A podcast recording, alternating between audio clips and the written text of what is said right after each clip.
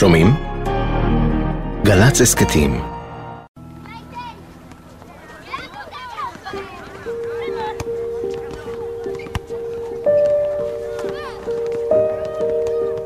ביוני 82 עדיין לא הדהדו בכל כמה שעות בשדרות אזעקות הצבע האדום.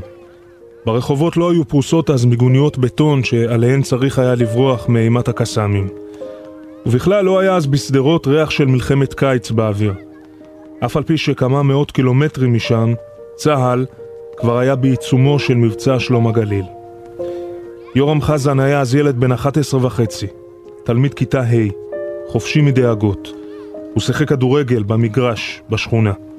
ואני זוכר את הדרך מהמגרש כדורגל לבית, שהתאורה היומית, כאילו השמש, כאילו משהו קרה, כאילו נהיה כזה קצת חשוך. אני הבנתי כנראה שמשהו קרה. הוא זוכר איך הרחוב התמלא במודעות אבל צה"ליות, ארוכות, המודיעות צבא הגנה לישראל אבל על מותו של סרן ציון חזן שנפל בקרב בלבנון. זוכר איך דירת הוריו בת ארבעת החדרים שהוא חי בה עם 12 אחיו ואחיותיו התמלאה מנחמים, שרבים מהם לא הכיר. איך זה מרגיש,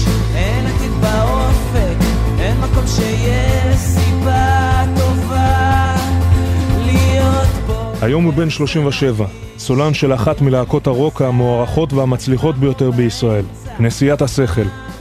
לפני כמה חודשים כשפנינו אליו כדי שילחין ויבצע שיר שכתב נופל, לא ידענו שהוא עצמו אח שכול.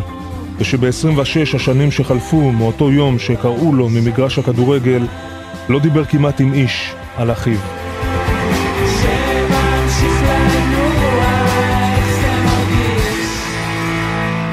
ערב יום הזיכרון הוא מסכים להגיע לאולפן גלי צה"ל, לשוחח עם אושרית שטרק ולהשמיע לה את השיר של אחיה ארז שהוא הלחין עבור התוכנית. אהלן. היי. יורם. אשרית. נעים מאוד. בת כמה היית? 17 וחצי. הכינה רק באסון המסוקים ברביעי לשני 97. אח שלי, ציון חזן, נהרג במלחמת לבנון הראשונה, בעשירי לשישי 82. בסוג של טרגדיה של אה, חיל האוויר שהפציץ שריון ונהרגו שם 41 חיילים. אני הייתי בן 11 וחצי בערך שהוא נהרג.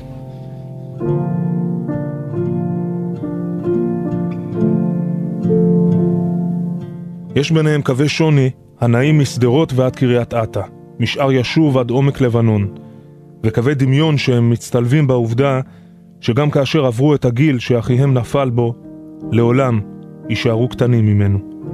כל שנה כשיש לי מולדת אני סופרת כמה שנים עכשיו אני יותר גדולה ממנו. אבל זה לא נקלט. כן, זה גם לי, החישובים האלה שעומדים כאילו מול הקבר ורואים את הגיל שהוא נהרג.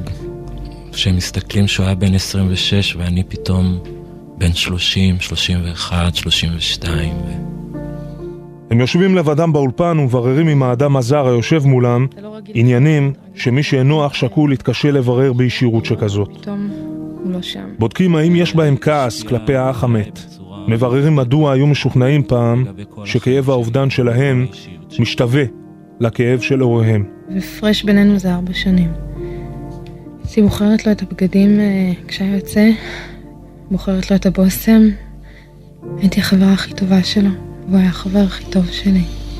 אנחנו משפחה של 12 אה, ילדים, ואחריו זה 11. זה, זה לא היה כאילו קשרים כמו לך, ש, ש, שהייתם קצת יותר קרובים בגיל. אז אצלי זה, זה קצת אחרת. הי, הייתי שמח אם הייתי יכול להיות גם חבר שלו. שניהם איבדו את אחיהם כתוצאה מתאונה שבה היה מעורב חיל האוויר. אושרית מספרת ליורם שהפסיקה לשאול מה היה קורה אילו. שאם הייתה ממשיכה לדוש בעניין, לא הייתה מצליחה לחיות. יורם מספר לה שנפילת אחיו גרמה לו לחיות לצד החיים. כל הזמן אומרים, אה, אתה עצוב, אתה... בגלל זה אני עצוב. תחייך, למה אתה לא מחייך? לא מחייך. לא רוצה לחייך. החוויה שלי כל כך דומה למה שאתה מספר. העצב הזה אני אדם שקשה לו לחייך. אחר כך אושרית מבקשת מיורם שישמיע את השיר שהלחין למילותיו של אחיה. יורם מספר לה שכשקיבל לידיו את הטקסט, עברו עליו שבועיים קשים, עצבניים, ושיום אחד דווקא ברחוב, תוך כדי הליכה, התגבשה אצלו המנגינה.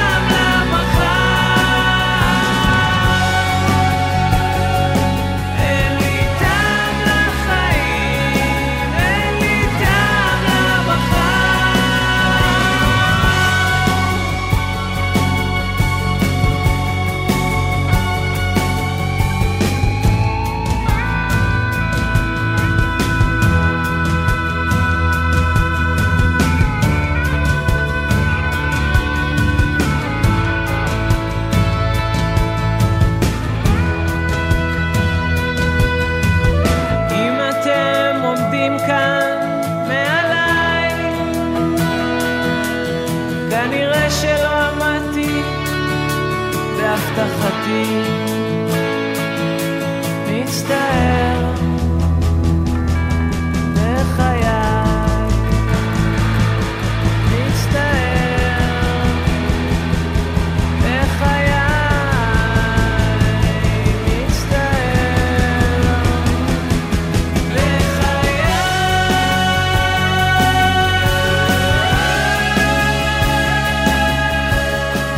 לקחת את המילים האחרונות של אחי והפכת אותם משהו שהוא, אה, שזה בעצם היה, אני חושבת, החלום שלי. כל הכוח של השיר הזה זה, זה, זה הטקסט שלו. המשפט הזה שאני תם לחיים, אני תם למחר, הדגשתם את זה בעוצמה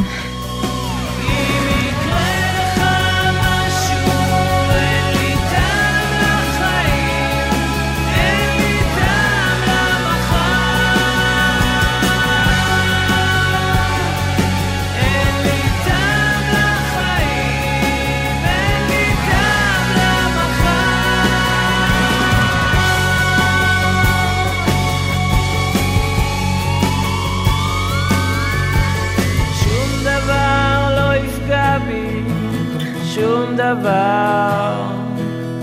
לא אישה, לא כדור מחבלים, שום דבר.